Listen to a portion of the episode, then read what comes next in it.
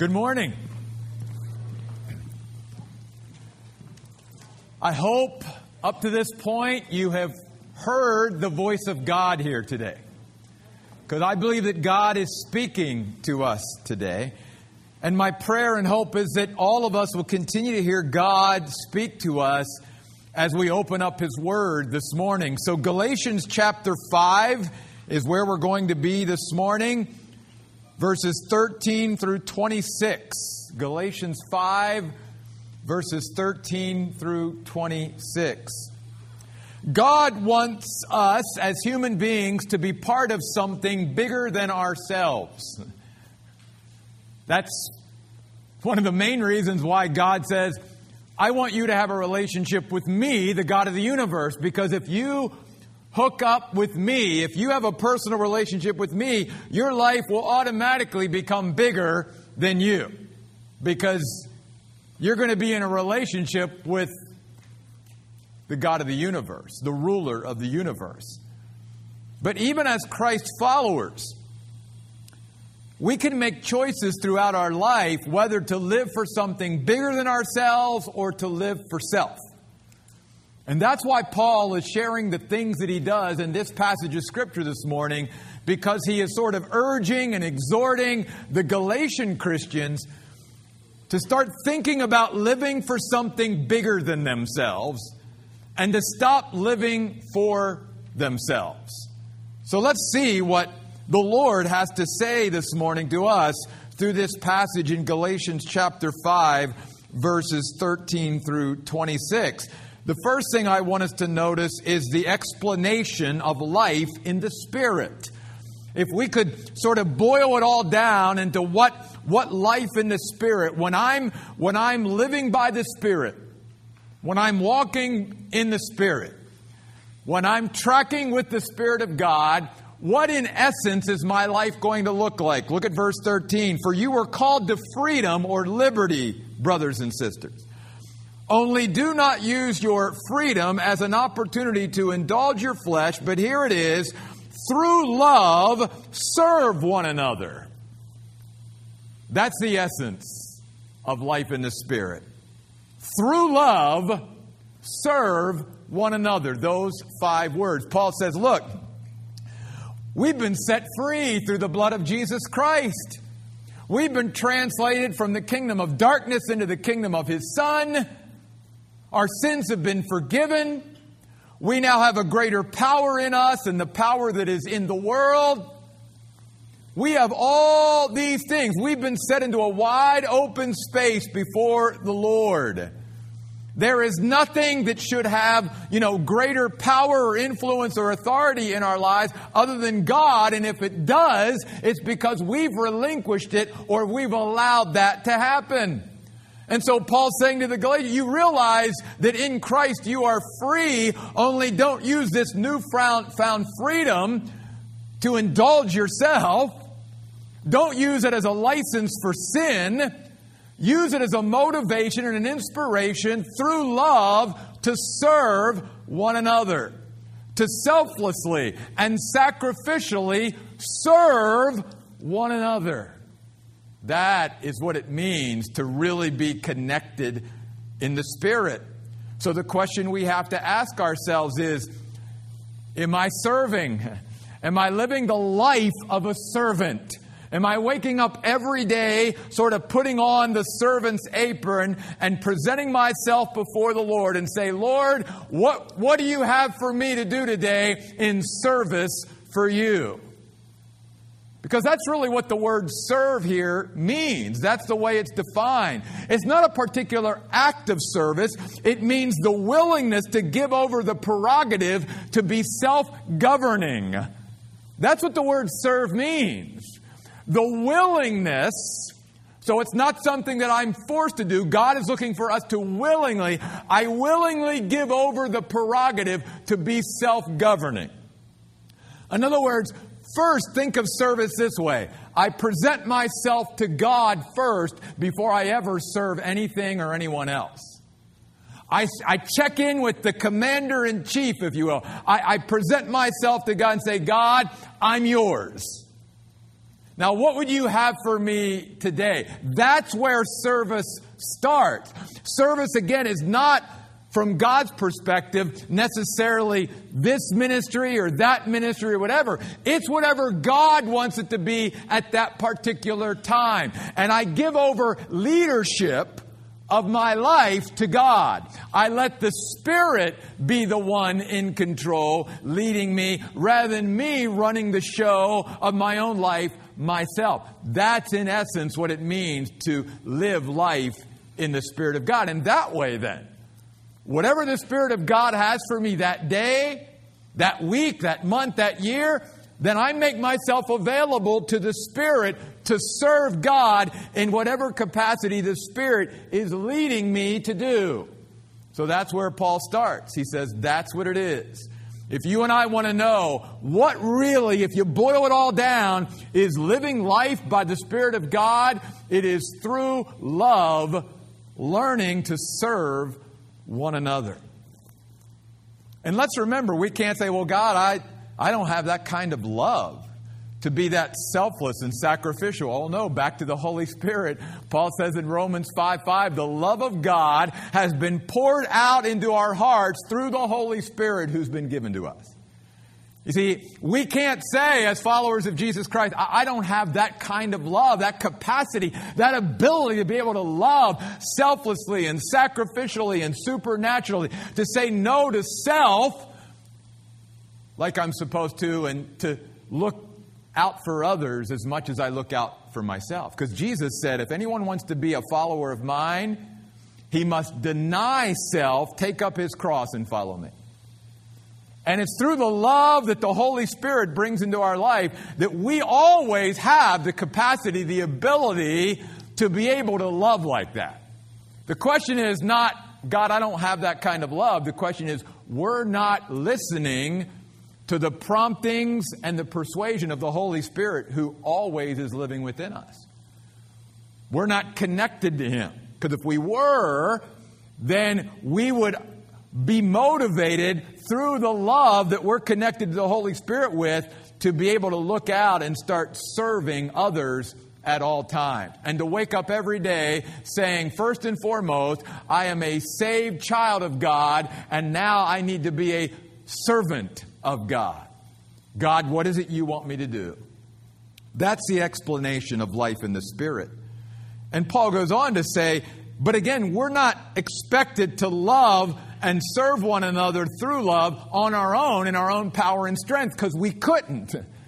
We couldn't. We can't. So Paul ta- starts talking about the empowerment of life in the Spirit. Look at verse 16 of chapter 5. He says, But I say, live by the Spirit, and you will not carry out the desires of the flesh. Notice verse 18. If you are led by the Spirit, you're not under the law. Verse 24. Now those who belong to Christ have crucified the flesh with its passions and desires. First of all, I'm going to work backwards. Notice in verse 24, Paul is, is using a great description what it means to be a Christian, belonging to Christ. I love that. You belong to Christ. That's what a Christian is. And he says, because we belong to Christ and we have the Spirit of God in us, we now have a greater power within us, and therefore we can say no at any time to our own human nature, to our flesh, and we always then have the power to say yes to God. Not in our own human nature, but through the Spirit of life in Christ Jesus that now exists in us, through the indwelling Holy Spirit. Back up to verse 18. If you are led by the Spirit, again, the Spirit won't force us to go in any direction. The Spirit is looking for us to willingly say, God, I want to go where you lead me. I want to follow, so lead me, Spirit. The word led here means to be influenced and to yield to the Spirit as I hear His voice or I sense His promptings and His persuasion within me. Are we allowing the Spirit to lead us? You see. Because God promises if you have the Spirit in you, oh, He'll lead you if you want to be led. But here's the thing As a Christian, I can choose not to be led by the Spirit. I can hear the Spirit inside of me. I can, I can hear what He's prompting me to do or not do, or what He's persuading me to do or not to do. But I can shut that voice off just like I can shut other voices off in my life that I don't want to hear. And so Paul says, Are we being led by the Spirit? If we are, then we will be empowered through love to serve one another. And then where I started, verse 16. I say live by the Spirit. Another translation might say walk in or walk by the Spirit. It literally means stay in step with the Spirit. If the Spirit is leading me down this path, then I certainly don't want to go that path. I want to stay in step with the Spirit. And, and, and also is this beautiful picture, the word walk here or live in the Greek language of, of a slow, steady, yet sustainable pace. It doesn't say, try to run and keep up with the Spirit, because the Spirit won't do that. Because the Spirit wants us to be able to keep up. So the Spirit's not going to rush ahead of us, but the Spirit's also not just going to sit there and wait and piddle and you know, just look around. No, the Spirit wants us to keep going, keep, keep making progress, keep working through things. So the Spirit's like, come on, Jeff. Don't, don't, don't settle down there too long. Come on, let's, let's keep going. But it's a walk, it's one step after another, so that it is, again, a very steady, sustainable pace that you and I can, if we're willing, keep up with. You see, the Bible's basically say, saying we can stay grounded as a, as a believer, we can stay grounded as a human being if we stay in step with the Spirit of God. Because we'll always be walking, planting our feet on solid ground that the Spirit is leading us to live by. And when you and I live by the Spirit or walk in the Spirit or stay step in step with the Spirit, when you and I are belonging to Christ, when you and I are led by the Spirit of God, yielding to Him, we will be empowered or enabled through love to serve one another. I cannot say, God, I, I don't have that capacity. Because God will say, Well, my Holy Spirit lives within you at all times. You absolutely have that capacity. You're just not connected to the Spirit enough or connected long enough for this change to begin to take place in your life. And here's why it's so important that we as Christians keep growing and keep maturing and keep walking step in step with the Spirit. Because Paul wants to talk to us also here in this passage about the enmity of life in the Spirit. You see, there's a constant struggle that goes on with those of us who have the Spirit, but still have the old human nature, the flesh, there as well. And some Christians might go, Why didn't God take our flesh away our human nature away when we became a Christian because God wanted to teach us to totally rely and depend upon Him. And again, to be able to do it willingly, to be able to have the, the sense of making that choice. I can either go my way or I can go God's way. Go all the way back to the Garden of Eden. God gave Adam and Eve a choice. You can either obey my voice and, and you can eat from all this other trees and, and you can avail yourself of everything in the garden, or you can make the choice to go to that one tree that I told you not to go to. But the choice is up to you. Because I want to see are you willing? But the struggle is always going to be there. So notice Paul points this out beginning in verse 16. He says, I say, live by the Spirit, and you will not carry out the desires of the flesh, which, by the way, means that as a Christian, I still have the capacity within me always to carry out whatever desire of the flesh it may be.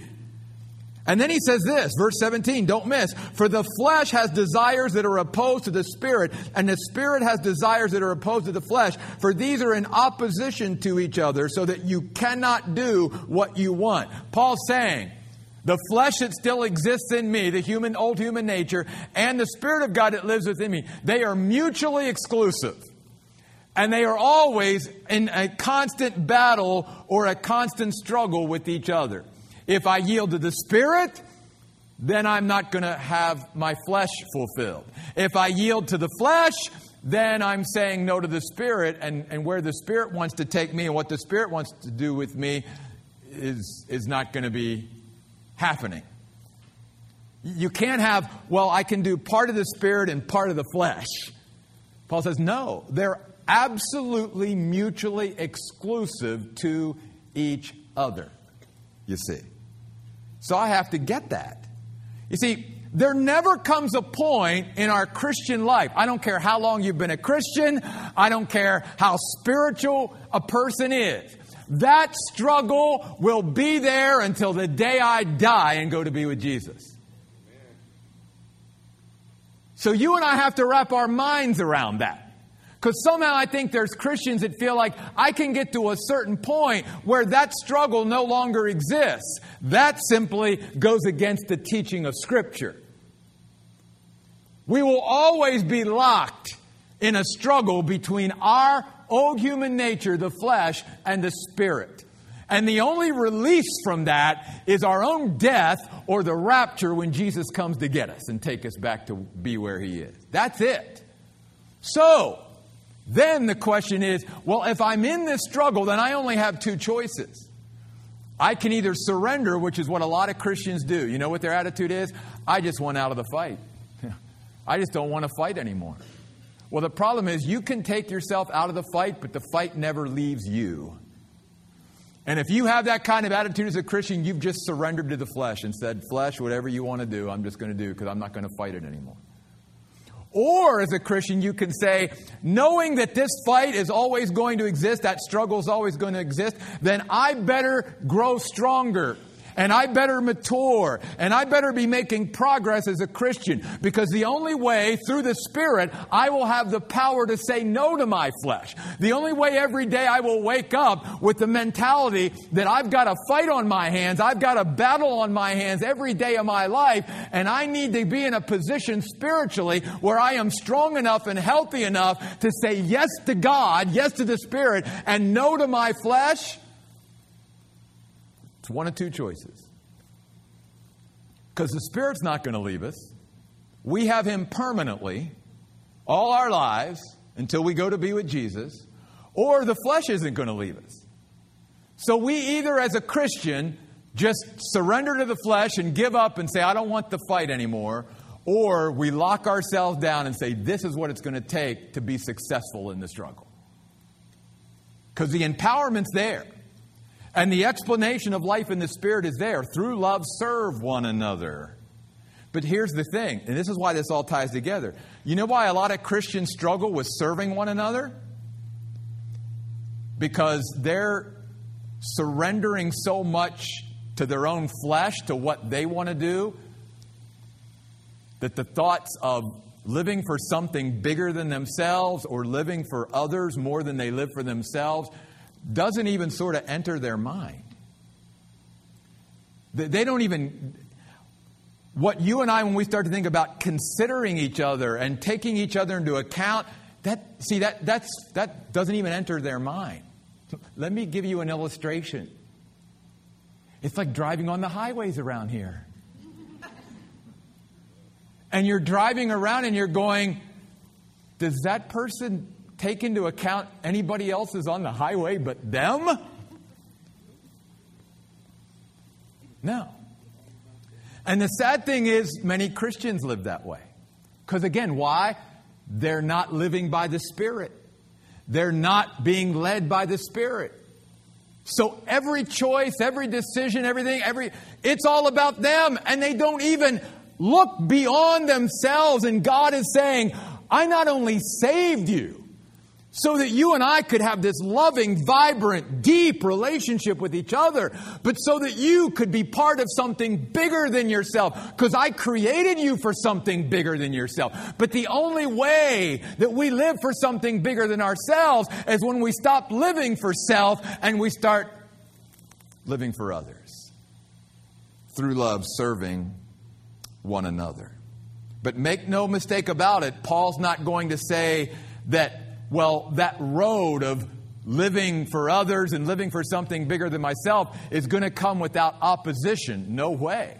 There's going to be challenges and opposition to living that way every day of my life because my flesh is going to scream, but but Jeff, make it about you and just live for you and just look out for you. Who else is looking out for you? Jeff, if you don't look out for you, who's going to look out for you? You take care of you, Jeff. My flesh screams that out every day. And I've got to go, no, no, no. Holy Spirit, lead me here. Make me like my Savior Jesus, who said, I did not come to be served, but to serve and to give my life a ransom for many. Make, make me like Jesus, Spirit. Get rid of these thoughts, Lord, that don't align with you. And, and Spirit, give me, give me the proper way of looking at this so that through love I can serve one another. There's something else here I just want to touch on. Verse 18 says, If you are led by the Spirit, you are also not under the law, because the law and living by the Spirit is also mutually exclusive, just like living by the Spirit or living in the flesh is mutually exclusive. In other words, again, as a Christian, I have two choices. I can live by a set of rules and regulations that have nothing to do with the relationship with God or I can live by the Spirit in close relationship to Him. But I can't do both. So again, think of a Christian. It's not about a relationship with many, with many people. Their spirituality is all reduced to a set of do's and don'ts and rules and regulations. And Paul's simply saying, when you are led by the Spirit, you won't live like that anymore because for you it's all about just walking step in step with the Spirit and developing this relationship with Him rather than having your list of do's and don'ts and rules and regulations that you check off every day to live by. Because that's not the ultimate way of living. That's not living for something bigger than yourself. That's you and I trying to come up with our own, you know, do's and don'ts and rules and regulations and, and the things that we, and, and God just says, just learn to walk with the Spirit. He'll, he'll lead you down the right path every time. You won't have to worry about making a bad choice or not making the right choice if you just let the Spirit lead you. Then I want to talk for a few moments about the evidence of life in the Spirit. But before I do that, Paul lists here a couple, he has a couple lists in this passage of Scripture. So, first, I want to share with you, and you can read it there for yourself. And this is not a total doesn't wrap it all up. It's just a representative list. But in verses 19 and 20 and 21, the things that Paul lists here in these verses are evidence of living for self. That's what it is. Living for self. If, if, if I want to, what, what's it mean to put self first? Here it is. And again, this is an exhaustive list. This is just representative. Now, the works of the flesh are obvious sexual immorality, impurity, depravity, idolatry, sorcery, hostility, strife, jealousy, outbursts of anger, selfish uh, rivalries, dissensions, factions, envying, murder, drunkenness, carousing, and similar things. Paul's saying, all those things represent people who live for themselves. They take no consideration of anybody else or how it affects anybody else. It's all about them. That's evidence of living for self. But Paul also in this passage gives us evidence of living by the Spirit verses 22 and 23. He says, You want to know whether you're living by the Spirit or not? You want to know whether there's evidence of life in the Spirit in you every day? He says, Then the fruit of the Spirit is love, joy, peace, patience, kindness, goodness, faithfulness, gentleness, and self control. Against such things, there's no law. Those are all good things. And each one of those manifests evidence of life in the Spirit. By the way, notice something very important. It's not fruits, plural, of the Spirit. It is what? Fruit. Meaning, it's not like there's all of these in whatever capacity they need to be evidenced or manifested, in whatever situation they need to be, they're all there. It's not like you pick a certain fruit out of the day. You know, well, my fruit for today is love. But forget joy, peace, and something. All no, no. They're all there for every Christian at all time because they're all fruit of the Spirit. And I love the fact that that little word is is there. Because that little word is, the fruit of the Spirit is, means they are continually there. They're always there. They are always to be present in our life. And they are evidence of life in the Spirit, just like verses 19, 20, and 21 are evidences of living for self. See, verses 22 and 23 are evidence of living for something bigger than ourselves. And that's what God wants. And that's why He gave us the Spirit, so that we could be part of something much bigger than ourselves. Because if I live for self, I will have my reward, as Jesus says, and at the end of my life, all that will be there is whatever I build up, whatever little kingdom I build up for myself here on earth, which will pass away, and that's pretty much it. But if I live for something bigger than myself, if I become part of a local church like the Oasis, if I, through that church, learn to walk in the Spirit and live by the Spirit and through love serve one another, then all of a sudden I can be part of something much bigger than myself. Myself. And the lives that I begin to impact and influence through my life and the life of my church can be so much bigger than anything I could ever do on my own. So God is inviting us all. Will you be part of what I have for you? One final thing, and to me, this is the most important because it's about eternity, which is a lot longer than any of our earthly lives will be. Paul also talks here about the eternity of life in the Spirit, and he, he, he talks about it negatively, but I also want to put a positive angle on it this morning as well. Because notice at the end of verse 21, he says to the Galatian Christians, and by the way, this is very important because some people interpret verse 21 as Paul now is talking to unbelievers. No, he's not. He's talking to Christians. And he's saying, I am warning you, brothers and sisters, because that's who he's, he's addressing here in the context. Verse, go back up to verse 13. He's talking to brothers and sisters in Christ. He's talking to Christians. And he says in verse 21, I am warning you, as I warned you before, that those who practice such things, the things that he lists in 19, 20, and 21, the things that are evidences of living for self rather than living for something bigger than myself, he says, if you live live for such things and you practice such things in your life, even as a Christian, you will not inherit the kingdom of God. He doesn't say you won't be in the kingdom. He doesn't say you will lose your salvation. He's talking here about our inheritance. And the inheritance in the kingdom of God, my friends, is speaking about our reward. Those coveted roles and responsibilities that are rewarded to God's faithful servants. So, Paul is saying this to Christians. He's saying, make no mistake about it. There are consequences to the way we live our Christian life. And there are eternal consequences. It's not that we won't get to heaven.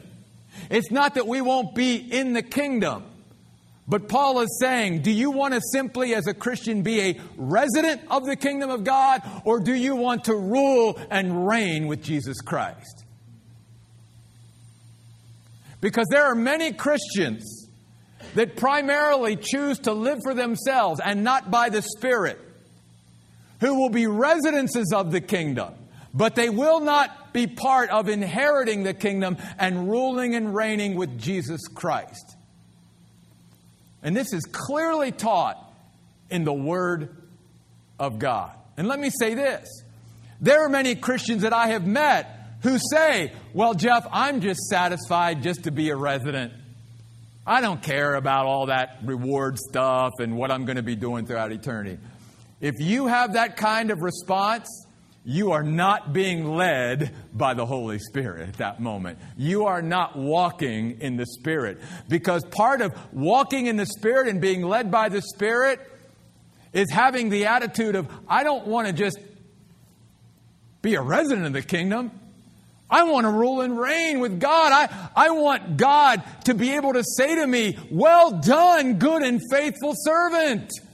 And Jesus Christ is not going to say that to every Christian. Read the parable of the talents in Matthew 25. Jesus says in that parable, please listen to the, what Jesus says before you maybe turn there, write it down later. Jesus says, Well done, good and faithful servant. You have been faithful over a few things. I will now put you in charge over many things. Enter into the joy of the Lord. And Jesus does that twice. To those who were faithful in the few things that God gave them, notice Jesus says, I'm now going to put you in charge of many things. I'm going to give you a role and responsibility in the kingdom that is commensurate with your faithfulness on earth because it is your reward. It is your inheritance. And you're not simply going to be a resident of my kingdom. You're going to rule and reign beside me. You're going to have a role and responsibility throughout eternity that is significant because you were faithful, because you live by the Spirit, because you live for something bigger than yourself. But there's also the one who came to Jesus and had nothing to offer because they primarily lived for themselves rather than for something bigger than themselves. And Jesus says at that moment, Take what I gave him away from him and give it to one that used it. And again, it's not that they don't come into the kingdom but they have no inheritance. No inheritance. Folks, God wants to give us the kingdom. Let me say it this way it's not that we ask God for too much. Please hear what I'm saying. It's not that we ask God for too much. It's that most of the time we settle for too little. God wants to give us the kingdom, and we want a new car. God wants to give us the kingdom, and we want a house. God wants to give us the kingdom, and we want a promotion at work. In other words, all that we want from God are all these earthly, temporary, things that, I mean, not that they're not nice, but God wants to give so much more to us than what we settle for because we settle many times, even as Christians, for things that the world can give us or for things that somehow we, by our own hands, can cook up ourselves. And God says, I want to give you more than that. I want to give you what only I can give you what only one of my children can experience through the Spirit. Won't you let me give you the kingdom? And so often, whether we're conscious of it or not, we say to God, Oh, God, I'm, I'm satisfied with what I got. I really don't want the kingdom. I just want these little paltry crumbs that the world can give me over here. How tragic. How sad. And we not only can do that individually, but here's the burden of my heart we can also do that as local churches. See, God can say to us, a community of believers, I want to give you the kingdom. I, want to, I want to use you like you could never imagine. I want you to be a lighthouse for me, like you can't even imagine. And many churches have said, No, God, I, um, we're comfortable right here. Don't bother giving us the kingdom. We just want this. And you know what the Bible says those churches, their light has been turned off by God. They still exist. Physically, there's still a church there. There's still walls there. There's still people coming. There's still preaching going on. They're singing. They're having a good old time on Sunday. But God's presence is not truly being manifested in that place anymore because God's Spirit has been basically, His voice has been shut off. And they, as a corporate community of believers, have basically said, God, we're satisfied with what we've got and what we're doing right here. We, we don't want your kingdom. Read the first couple chapters of the book of Revelation. That's what Jesus warns all those seven representative churches about. He says, You're, You were a candlestick, but your candlestick, your light has gone out. You've left your first love. You're, you're still going through the motions. But where's the kingdom in all of it? Where's my kingdom in all of it? Is it all about all of us building our own little kingdom? Or is it about knowing that God wants to give us His kingdom? Are we living for something bigger than ourselves? Are we opening up our arms and our hands and saying, God, fill me up with you and your kingdom. And help me to stop grabbing for the crumbs that the world is offering me. Again, I leave you with this. The problem is not that we ask God for too much. The problem most of the time is we settle for too little. Could we stand, please? I believe with all my heart that God is speaking to us as a church today and us as individuals today.